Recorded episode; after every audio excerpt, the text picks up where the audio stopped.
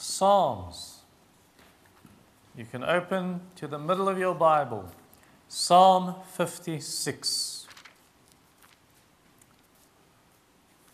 And if you have an Afrikaans Bible, uh, has someone, can you share a Bible? Have you got two Bibles or one? Someone got an ESV, an extra? Okay? Okay, is reg, Timmy. Okay. Dankie Pieter. Psalm 56, I'm continuing the series on interpersonal problems. And tonight I'm going to talk to you about bullying. Bully gedrag. Bullying. If, you, if you've got an Afrikaans Bible, then you're going to be, English is one verse behind. So if I say, I'm going to preach in English, so if I say verse 5, then in the Afrikaans you have to look at verse 6. Okay. Let's pray.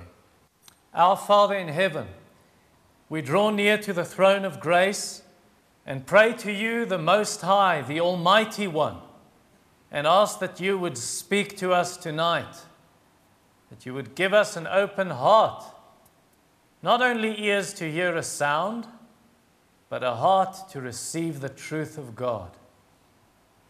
By the power of your Spirit and in Jesus' name, Amen. So perhaps you saw this article on News 24 or some other news network, maybe on Facebook or on WhatsApp even Last year, there was a case in KwaZulu Natal of a grade 11 girl bullying another girl. She slapped her, she kicked her, she tore her clothes, and that girl, uh, the family of this, the, the victim, then went and made a case. And so there was a court case, and the bully failed to arrive in court. And what happens if you don't obey a summons to appear in court. Well, she went to jail for three months. She was sentenced three months in jail. This, she was actually only 16 years old, um, not, not 17 yet. Now, some of you hear this and might want to answer this question just for yourself. Don't put up your hand. Or maybe I should ask this. Maybe I want to ask you to put up your hand. Who of you ever, I'm talking about from nursery school days, primary school, high school, university, and even as an adult. Who have you ever been bullied? Even in school? All right. Uh, maybe physically bullied, maybe just verbally, people calling you names, or people teasing you, maybe teasing you for the way you look, your eyebrows are too bushy, or your teeth are skew, or whatever. People really breaking you down, people pushing you out, maybe people making sexual comments to you, toward you, and about you. Maybe people uh, destroying your property, your school case, or your homework, or your textbook, or maybe even at work, scratching your car with a key or a stone, or deflating your tires, your car's tires, and you come out, or maybe they broke your, side, your door mirrors off your car. I've heard of things like that. So, what should you do in, a, in circumstances like that, in a case like that? Psalm 56 is God's anti bullying manual. So, let's read Psalm 56 to the choir master, according to the dove on far off terebinths. Terebinths are, are trees, terpentynebome. A Miktam of David when the Philistines seized him in Gath. Be gracious to me, O God, for man tramples on me. All day long, an attacker oppresses me. My enemies trample on me all day long. Many attack me proudly. When I'm afraid, I put my trust in you. In God, whose word I praise, in God I trust, I shall not be afraid. What can flesh do to me? All day long they injure my cause. All their thoughts are against me for evil. They stir up strife. They lurk. They watch my steps as they've waited for my life. For their crime will they escape? In wrath, cast down the peoples, O God. You have kept count of my tossings. put my tears in your bottle. Are they not in your book? Then my enemies will turn back in the day when I call. This I know that God is for me. In God, whose word I praise, in the Lord, whose word I praise, in God I trust. I shall not be afraid. What can man do to me? I must perform my vows to you, O God. I will render thank offerings to you, for you've delivered my soul from death, yes, my feet from falling, that I may walk before God in the light of life. Number one, David's circumstances, and that is the heading in your Bible or in the Afrikaans Bible, verse 1. Sometimes, when you go through hard times, when you suffer, just the fact that you know that someone else has gone through the same suffering, you're not suffering alone, sometimes just knowing that helps you to bear the suffering. It makes the suffering more bearable. Like in 1 Peter 5, verse 9, Peter writes to the Christians and he says, Your brother throughout the world is enduring this suffering. It's not you, you're not suffering alone. And this is what, what this psalm helps us to understand. Look at, look at that little heading in the ESV or verse 1 in the Afrikaans. To the choir master according to the dove. To the choir master. So, what, so David really is writing the psalm and he wants them to, to sing this in church, in the temple. This must be sung. It's like he's saying, I want everyone to, to understand what I've experienced. Because there are other people who are going to be there in that ch- church service, in that temple service. And they've gone through suffering like that too. And this will encourage them, this will help them. Comforting. And then he says in that uh, heading, according to the dove on far off terebinths. So, you know, a dove, when you, you let's say you're in the bushveld camping, and far away in the thorn trees, now in this case the terebinth trees, you hear the doves moaning. It sounds like they're crying. And so David, it's like he's saying, Lord, I'm crying. Lord, I'm saddened. Lord, I'm afraid. Lord, I'm broken. These enemies are chasing me. They're bullying me. Now, the Hebrew can also be translated in the dove, the quiet dove in far off countries. Now, where's David when he writes this? He's in Gath. This is a city of the Philistines. So David's saying, I'm far away and it's like no one's hearing my call, no one's hearing my cry. What are the circumstances? Well, I read the circumstances in 1 Samuel. Saul, remember, Saul is hunting David. He wants to kill David, and David's running away and he's fleeing, and Saul just keeps on. He's going to hunt this guy down. And eventually, David runs away. He comes to the, the, the country of the Philistines, and he's in this city called, called Gath. Now, who wants to guess what famous, what well known Philistine came from Gath? Goliath, the giant. Remember, David killed him. And these Philistines remember that. And so David is very afraid when the Philistines capture him and say, Our enemy, we got him. And they bring him before, before Achish, the king of the Philistines. And David is terribly afraid. Now, maybe you've been afraid like that of a bully, someone who wants to cause you harm, maybe a bully at work, maybe a bully at school. I remember when I was in school, I was 11 years old, and a, a, another kid punched me in the stomach. Now, uh, many of you don't know what, or maybe, maybe those who've never been punched in the stomach, you don't know what that feels like. It's, you can't breathe. And then when I was 12 years old, after a cricket practice, uh, uh, we were walking home after cricket practice, and in the street, another kid, I was walking next to him, and he kicked me in the stomach.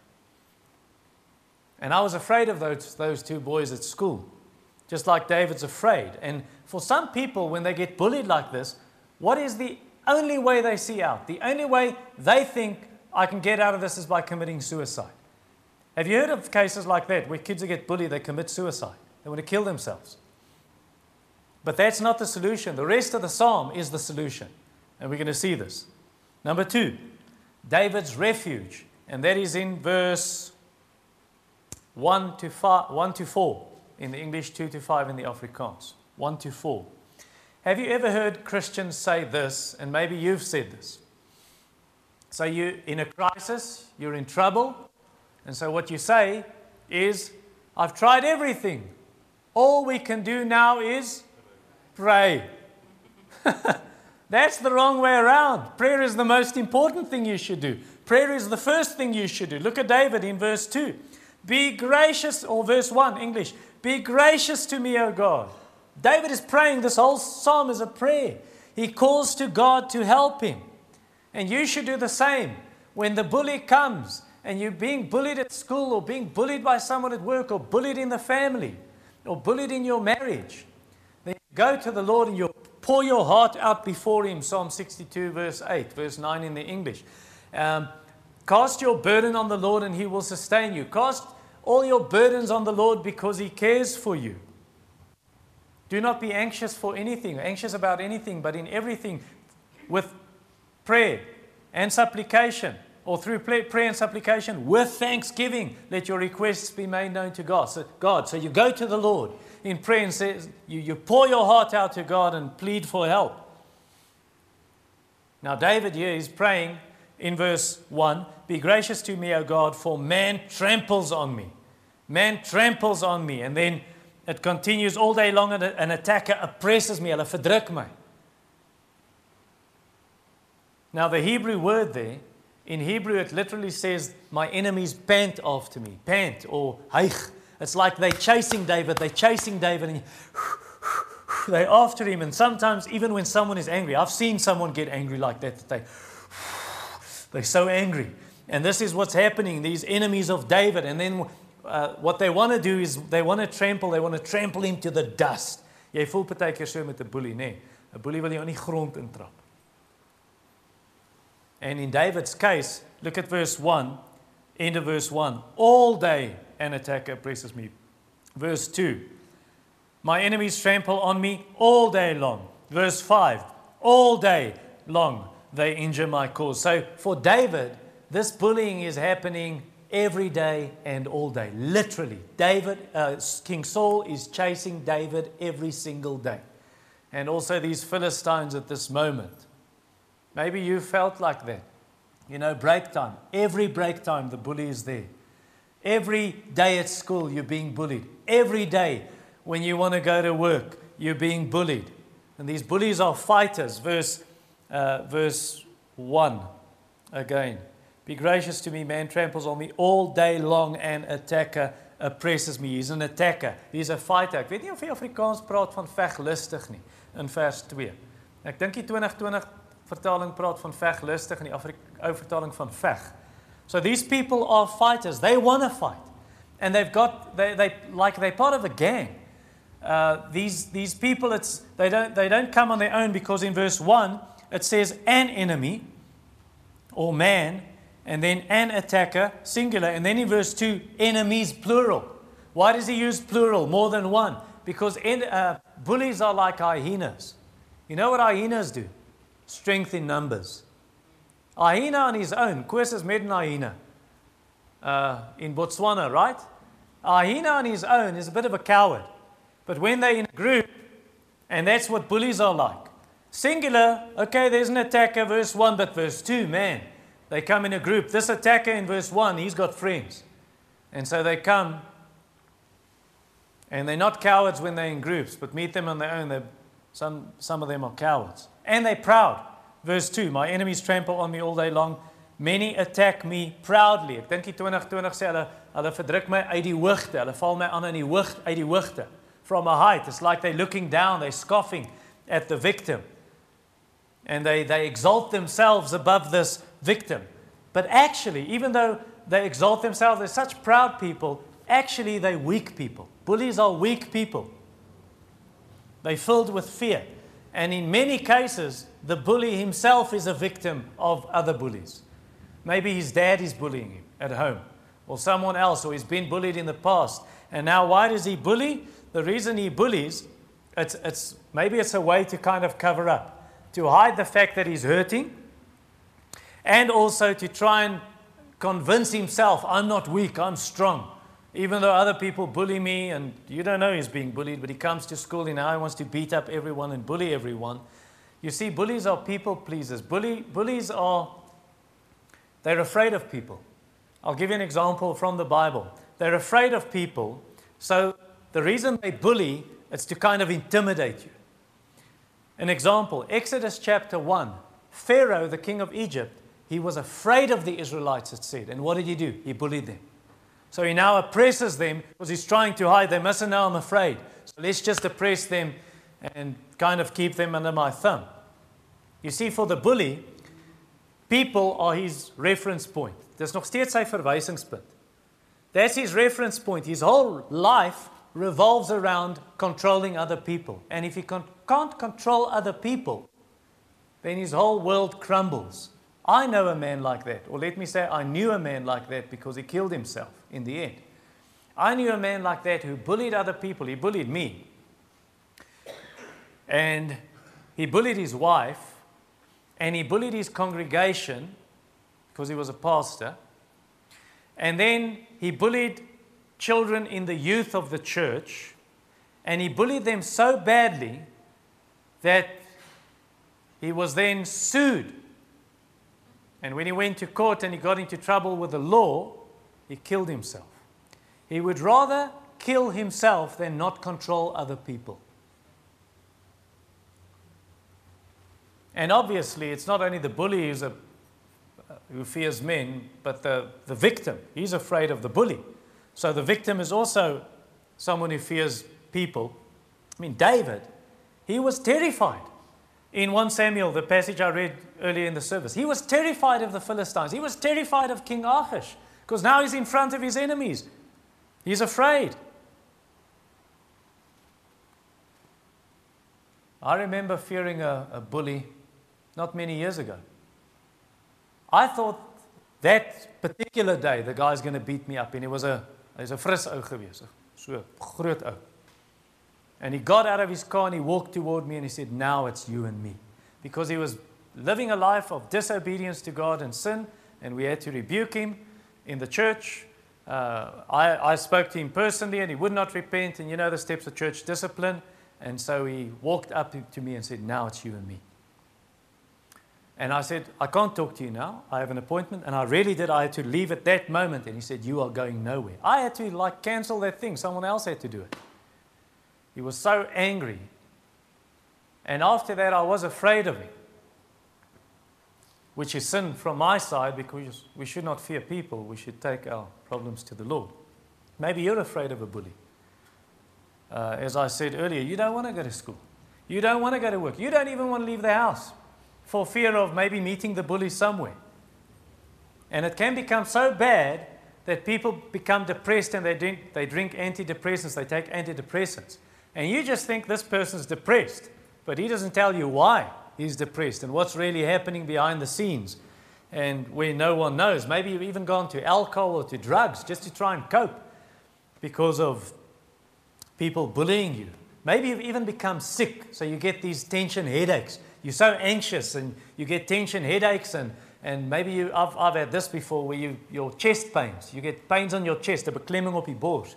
And so you go to the doctor and you think you're going to get a heart attack. It's not a heart attack, it's anxiety. And so it's being this fear of the bully. And then you go to the doctor, and the doctor obviously gives you a doctor's letter. You booked off work, and you're so happy you booked off work. And you're so happy you booked off school. You don't have to go because you don't want to face the bully. And you don't want to tell anyone what's really happening because the bully is threatening you. And he's saying to you, You tell anyone, I'm going to do this and this to you. And so you're really afraid, and he's manipulating you. Maybe you've been manipulated by cyberbullying. You know what cyberbullying is? Cyber, mooi Afrikaans is cyberbullying. cyberbullying is when someone sends you an email, a rotten email at work, and he threatens you and manipulates you and says bad things to you and he humiliates you, and then he CCs everyone in the office. He puts their email address, but it's, it's I've, I had an email like that many years ago, written to me saying this and that, one thing and the other, and it was sent to the whole church. That's cyberbullying. Or cyberbullying can be someone posts pornography on your Facebook page, on your, or, or your, uh, your social media profile. So they hack your page, they post pornography, and then they threaten you and they manipulate you. If you don't do what I tell you, then I'm going to show everyone what you've got on your page, and they'll think it's you. Or uh, maybe something of that sort. And maybe you've been foolish. You had a moment where you were foolish and you took a selfie, a picture of yourself, and not a nice picture of yourself. And you sent it to someone, and now they're blackmailing you with that. Saying, if you don't do this and this or something I want you to do, I'm going to send this photo. I've got this photo of you. And I'll send it to everyone. All right, what should you do in a case like that? Well, first of all, if you have sinned, then you should confess that sin and say, Lord, I've sinned against you. It was foolish. I should not have done that. Please forgive me. And then you do what verse 3 says When I am afraid, I put my trust in you. You trust in God to fight for you. You trust in the Lord to sort this out for you. And God can, God can stop that bully in his tracks. God can change the bully. God can um, use your parents, uh, your dad, to say, Dad, please help me. God can use the police. You go to the police and you make a case of harassment. And then also, you meditate on God's promises. Now, remember, meditate, I don't mean Buddhist, you know, emptying the mind. I mean thinking over God's word, thinking over his promises. You meditate on God's promises and you talk to yourself. You know this famous statement by Martyn Lloyd-Jones, where he said, Did you know one of the greatest reasons for our depression is that we listen to ourselves instead of talking to ourselves. So don't listen to yourself, talk to yourself. Look at David in verse 3. So in verse 1, he's praying, and verse 2, and suddenly, verse 3, now he talks to himself. When I'm afraid, I put my trust in you. Verse 4 also, in God, whose word I praise, in God I trust, I shall not be afraid. What can flesh do to me? So talk to yourself, remind yourself of God's promises, praise God for his word. The same guy who bullied me some years ago, the guy I thought he was going to beat me up, that same guy also, uh, after a number of clashes he and I had, because I spoke to him about his sin and he would not repent, and finally one day I was on a trip uh, for our church, not for Kempton ABK, but for the Baptist churches. We had meetings, and on the way to the meeting, this guy calls me. And he shouts at me, and he slanders my children. And I say, Alislach, and he and you know all kinds of things telling me off and all kinds of things shouting in my ear and so i was very upset and i was afraid and i was discouraged and i was angry and so the next morning at this the meetings uh, i read isaiah 41 and that's just my reading the next reading for the day i was busy reading through isaiah and i reached chapter 41 and it says in verse 10 uh, a verse many of you know. Isaiah 41, verse 10. Fear not, for I am with you. Be not dismayed, for I am your God. I will strengthen you. I will help you. I will uphold you with my righteous right hand. Now, that verse I knew, but this verse, this really helped and encouraged me. Behold, all who are angry against you, incensed, says the ESV, is very angry, they shall be put to shame and confounded. Those who strive against you shall be as nothing and shall perish. You shall seek those who fight with you or contend with you, but you shall not find them. Those who war against you shall be as nothing at all. For I, the Lord your God, hold your right hand. It is I who say to you, Fear not. I am the one who helps you. Fear not, you worm Jacob, you men of Israel. I am the one who helps you, declares the Lord. Your Redeemer is the Holy One of Israel. Wow. That was such an encouragement. Exactly what David says here. In God, whose word I praise, in God I trust. And I could praise God for his word that morning, saying, Thank you, Lord, for encouraging me and for strengthening me. I mean, just think about this. What can a human being do to you? What can flesh do? Verse, verse 4 at the end. What can flesh do? Verse 12 or verse 11, at least in the English, end of the verse. What can man do to me? I mean, a human being is flesh, not spirit. He can fight against you, she can fight against you. What can they do against the invisible God? Nothing. God is on your side. I mean, what have they got in their noses? Just oxygen, just breath, and they're going to blow it out one day. They're going to exhale that. They're going to die. They're just like grass. You know what happens to grass that grows in a gutter and a geet? It dies. So why are we afraid of humans? Why am I afraid of people, says David? What can humans, what can people do against your soul? Can they destroy your soul? No. Do not be afraid of those who can only harm the body and kill the body, even, but do nothing to the soul. Your enemies, the bullies, they can only do what God allows them to do. They cannot go any further. Like in Job chapter 1. Satan, thus far you can go. You can do this and this to Job, but no further. God has drawn the line, and Satan cannot cross that line. It's like John Paton.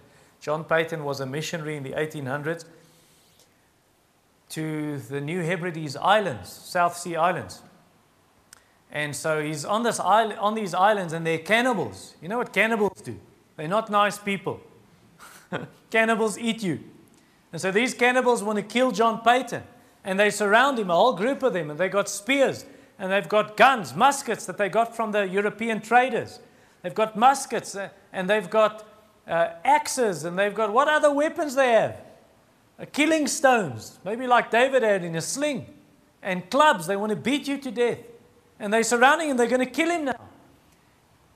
And he's praying silently to God. And then he, he, he reminds himself that no club will be lifted against him, no killing stone will leave the fingers or the sling, no spear or javelin will leave their hands, no musket will be fired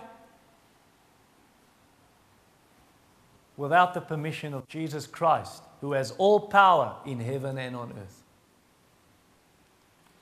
Number three, David's enemies, verse 5 to 7. You've heard this saying, and it's nonsense.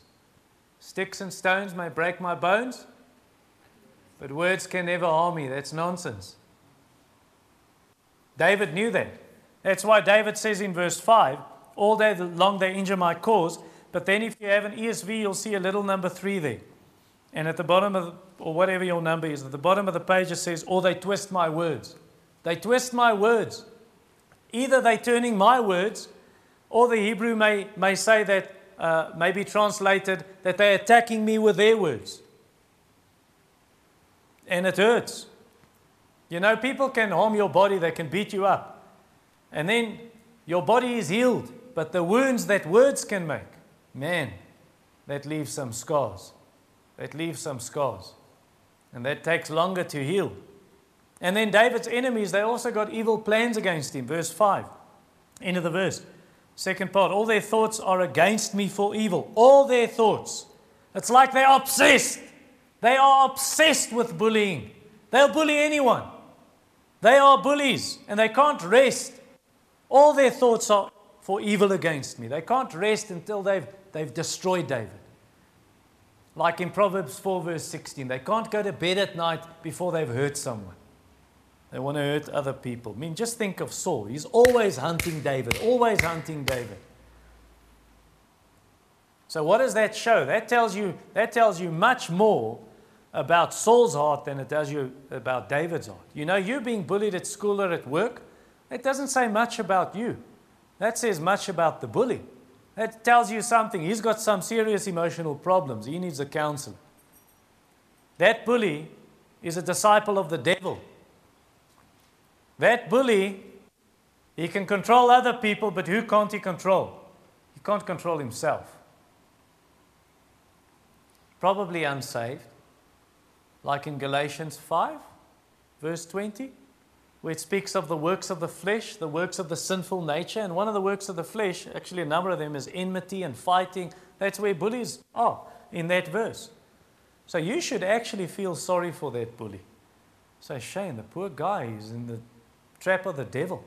He's a slave of Satan and he needs to be saved. And so pray for your salvation.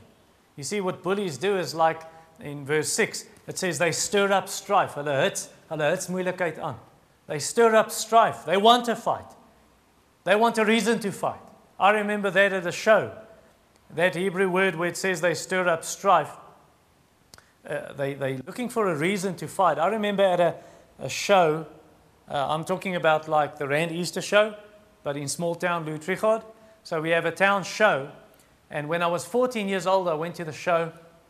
And I was a small kid when I got to high school. I was 1.5 meters tall. So weet jy hoe lank is jy? 162. Okay, I was 1.50. She's 162. Uh, so I was really small and I weighed 33 kilograms. And there was this big kid, also grade 8. And for absolutely no reason, he walks up to me and he shoves me, pushes me. And I thought, what's he doing? Maybe he wants to play. And I push him back. And then he starts swearing at me and threatening me he's going to beat me up. For no reason. This is how, these, how bullies are, what they like. Uh, they stir up strife, they want to fight. And I was, I was very scared of that kid at school after that. I avoided him because I knew this guy will beat me up and he's big. And then you find this in David's case, the same thing. These enemies, it says in verse 6, they lurk. Weet jy wat's lurk?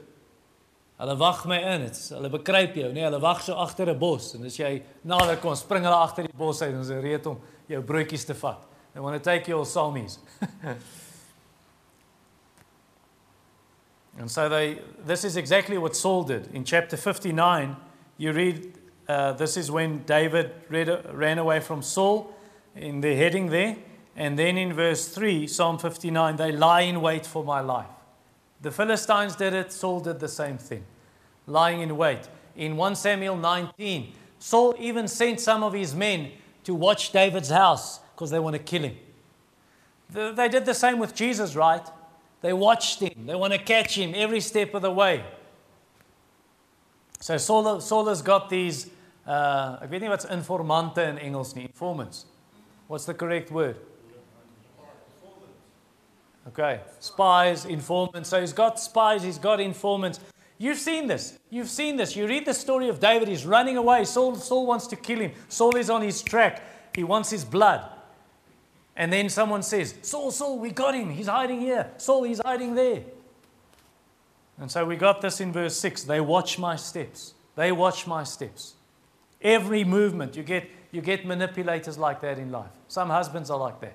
They manipulate their wives. They, they watch every, every step of it. They, they, like they're tracking their wife's phone. Where is she? What's she doing? Where's she spending money? Who's she phoning? Where, she, where does she go with the car? And the Lord will punish bullies like that. He will not let them get away. Verse 8. Or is it verse 7? For their crime will they escape? They will not escape. God will catch them. Romans 12, verse 19. You just leave it to the Lord. Leave room for the wrath of God.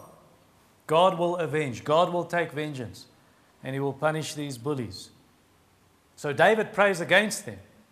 In verse 7 For their crime will they escape. In wrath, in anger, cast down the peoples, O God. He's talking about Saul and he's talking about the Philistines. Cast down these peoples, O God. So you don't, you don't avenge yourself. You don't take vengeance yourself. Leave it to God. God will take vengeance. God will punish them. God will get at them. So just leave the bully. God can deal with the bully better than you and I can. God is there when the bully is sleeping. And so while you leave the bully in God's hands, what should you do? Romans 12, verse 14. Bless those who curse you. Don't curse them. Bless those who curse you. And then verse 17 to 21. If your enemy is hungry, give him something to eat. If he's thirsty, give him something to drink. I think says verse 20. And then in verse 21, overcome evil with good. Don't be overcome by evil, but overcome evil with good. And then if the bully assaults you, if it's a case of grievous body harm, you were you had that case, Greg, earlier this year. If it's a case, was this year?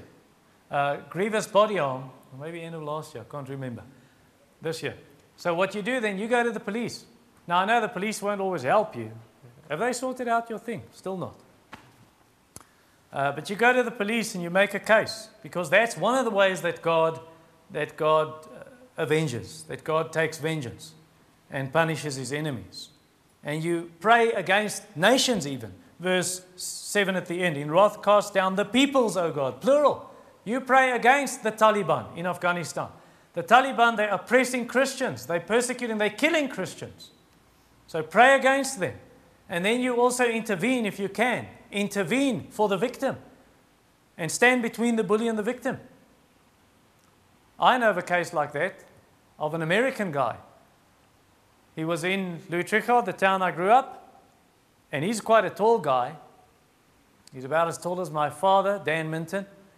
And so he saw a man assaulting a woman, but this is a drunk guy right on the pavement. And he stopped his bucky and he jumped out and he got the guy down and he pinned him on the ground.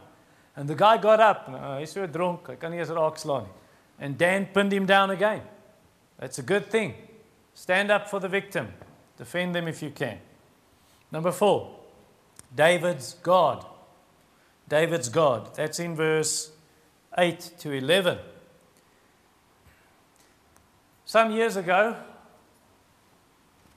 at the high school that I attended, but this was a number of years after I'd already finished school and started working, but a guy came with a knife when, school, when the school came out, and he threatened one of the school kids and, with a knife and then stole the sound, cell phone, the kid's phone. And a few minutes later, the dad was there and he picked up his kid at school, and the kid said, This is what happened. And the dad went after that guy. And they went to look for him. And they saw him running and they chased him. And did he have a bucky? Because he, he drove into your palisades to try and crush the guy against the fence. Now, I'm not saying God is like that. God isn't someone who's bloodthirsty and wants to just destroy. But in another sense, God is like that father, like that dad, because he protects his children. And God does this in the case of David. You see David running away, and God, uh, God knows of everything that's been happening. And God, it's like David knows, and he says, Lord, you know. You know and you will protect me. Verse, nine, verse 8. You have kept, kept count of my tossings. You know everything, Lord. kept count of their tossings, which means when I turn around in bed, I can't sleep because I'm afraid. I'm thinking about these bullies. I can't fall asleep. Or another translation, and I think perhaps a better translation from the Hebrew, where it says, You've kept count of my wanderings. Where I've been running around, I've been running away for many months now from Saul who's trying to kill me. Maybe for a few years I've been running. And you see this, and you see my tears. Verse 8 You've, you put my tears in your bottle. It's like the Lord saying, I know you're crying at night and you can't sleep. And the, and the same with you. I don't know who, who am I preaching to tonight. I know you, but I don't know if you're being bullied. And maybe you're like that. You're crying. And maybe some school kids, you're crying because you're being bullied every day. The Lord sees that. The Lord sees those tears, like verse 8 says. And God keeps a record of all that's been happening to you, verse 8. Into the verse, are they not in your book? There's a book of remembrance, says Malachi 3, verse 16. The Lord knows. And then God answers. How long does God take before he answers David's prayer? What does verse 9 say in your Bible? Or verse 10 in the Afrikaans? How long does God take before He answers the prayer?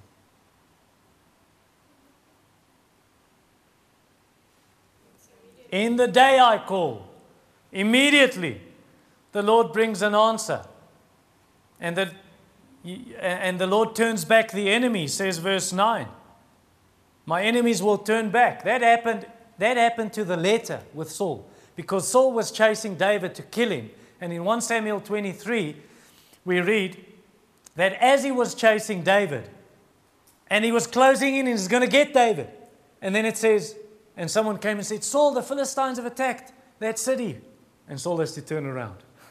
The Lord heard that prayer and he helped David. It's, it's, it's not uncommon for God to answer prayer immediately. You find that in the Bible. In the day I call, you answered, like this verse or Psalm 138, same kind of thing in verse, I think it must be verse 2 in the, in the English. Maybe I'm mistaken there, but just check it, you'll see it. Uh, Daniel, I read Daniel. Do you remember? Those of you who were in the prayer meeting this morning, I read Daniel chapter 9 and 10. The day Daniel started praying, God answered. And God can do the same for you. So please, don't trust in your unstable emotions. When you are being bullied, your emotions are up and down. and you think, the Lord has forgotten me. Now the Lord, thank you, Lord, for him, and then the Lord has forgotten me. Don't trust in your unstable emotions. Trust and go upon or rely on what you know. What do you know for a fact? The answer is in verse 10. In the Afrikaans, verse 9, sorry, 9 in the English. End of the verse. This I know. I can't trust my emotions, but I can trust God's promises. I know that God is for me. Isn't there a verse in the Bible somewhere else that says that? God is for me? Who can be against me? Romans 8:31. So tell yourself, who is this God who is on your side? Who is this God who is your protector and your helper? Verse 10 In God, whose word I praise, in the Lord. Who is that Lord? That is God's covenant name. You know what a covenant is? It's like an agreement. So God, God makes an agreement with, with Israel and with David, who's one of the Israelites. He makes an agreement and says, For those who trust in me, I will be your God, and you will be my people. Listen, God has made a promise. God has covenanted himself. God has bound himself. Het homself verbind to protect his people. God says, excuse me, I just need a, something for my throat. God has promised that he who touches you touches the apple of my eye. God won't have that. If someone touches God's children, you touch God, and then you're in trouble. And so the Lord says, it's like the, uh, Psalm 119, where the psalmist prays in verse 94 I'm yours, save me. And like David is saying, Lord, I'm yours. Please protect me. You are my Lord. You are my God. You're the covenant God. Verse 10 and 11 again In God, whose word I praise, in the Lord, whose word I praise, in God I trust. I shall not be afraid. What can man do to me? So trust him. And finally, number five, David's praise. And that's in verse 12 and 13. Martin Holdt, the Baptist, South African Baptist preacher who's now in heaven, Martin Holdt once had a crisis, a difficult situation. And he pleaded with God to answer his prayer. And he said, Lord, Please help us. Please help us. And if you answer this prayer, I will never again drink coffee. And then he said, What did I say? And God answered that prayer. And Martin Holdt, as far as I know, kept that promise. And David did something similar. In verse 12, I must perform my vows to you, O God. Like David is saying, I made a promise, Lord these, bully, these bullies, these people who want my life. Please help me, Lord. If you will help me, I promise. And I don't know what David promised. But he said, I must perform my vows. I will render thank offerings to you. And so David is making, getting ready to fulfill that promise because God has helped him. Have you made a promise like that? Anyone here? Don't put up your hand. Anyone here made a promise like that? Lord, please, if you help me, I will. Have you ever done that because of bullies? Lord, please, if you help me against these bullies, I will. If you've made a promise like that, what must you do? You must keep it. Uh, remember what, what Solomon says in Ecclesiastes 5? Maybe I should just refresh your memory. Prediker in Afrikaans, né? Ecclesiastes chapter 5. Here's a warning for you. Afrikaans is verse 3 and 4. And now I need to fix up the English here. Verse 2. Be not rash with your mouth. Don't let your heart be hasty to utter a word before God, because God is in heaven, you are on earth. Therefore, let your words be few. No, verse 4, sorry. When you vow a vow to God, do not delay paying it, for he has no pleasure in fools. Pay what you vow. If you've promised to do something, Lord, if you help me, I will, then you must keep that promise. Verse 5 It's better that you should not vow than that you should vow and not pay. So rather not make a promise. Rather, do what Jesus said let your yes be yes and your no be no. What did the Lord do for David? Last verse, we're almost done. What did the Lord do for David? Verse 13. You have delivered my soul from death. Yes, my feet from falling. Oh, yes, he did. That text I just read just now, you remember the story? David acted as if he were insane, as cuckoos and the spit runs down the beard. and he does that so he can get away, and it worked. And he gets away. Chapter 22, verse 1 says he escaped. But you know what happened after that? God answered the prayer because he says in verse 13, You've delivered me. And what happens next? Saul is on his case again. Saul's chasing him. But the Lord answered the prayer in the moment. The Lord saved him from that situation. What's the lesson we get from this?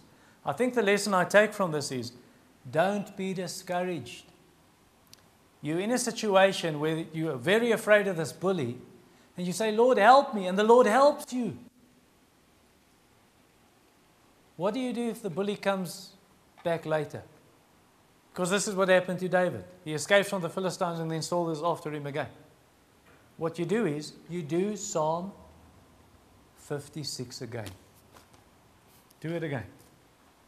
And trust in the Lord.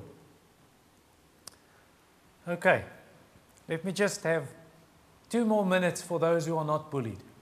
Many of you are sitting here and saying, I'm not being bullied at all. That's good. Be thankful. But are you free from the big bullies. Who are the three big bullies in the Bible? The world, the flesh, and the devil. Are you free? Have you escaped from those bullies? How do you escape from those bullies? Jesus can set you free. Jesus has broken, he has crushed those bullies. And he did so when he died on the cross. So you ask Jesus, and say, please apply that to me personally. Can I get the benefits of that? Set me free from the world, the flesh, and the devil. I don't want you to put up your hand. But you, who of you have not been bullied by the devil? Or your own sin?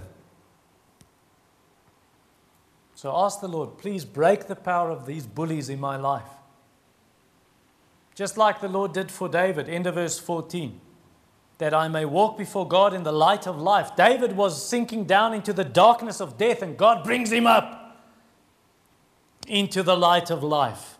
And he can live before the Lord. And God can do the same for you tonight. The Lord can do the same for you. Now, I shouldn't say it so loud. And you say, I'm bullying you. God can do the same for you. He can deliver you from all the visible and the invisible bullies and He can help you. And He does so. Why? Verse 13 at the end. So that you can walk before God. Coram Deo, ne? That you can walk before God in the light of life.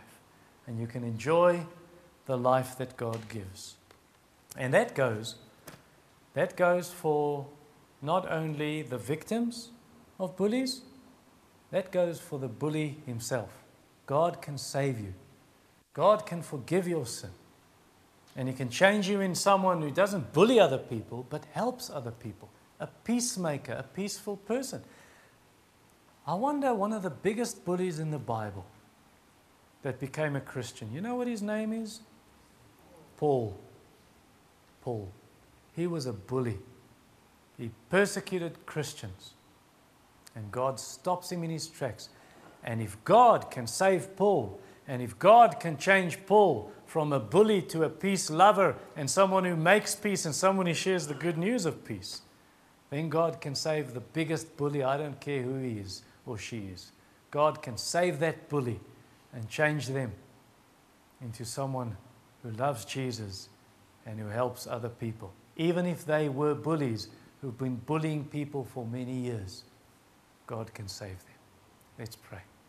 Heavenly Father, we praise and thank you for your salvation, for your comfort, for your encouragement for the victims of bullies and even for the bullies themselves, that they can turn to you and be forgiven and become people who fix things and are reconciled to others and who protect the vulnerable and the weak and don't bully them.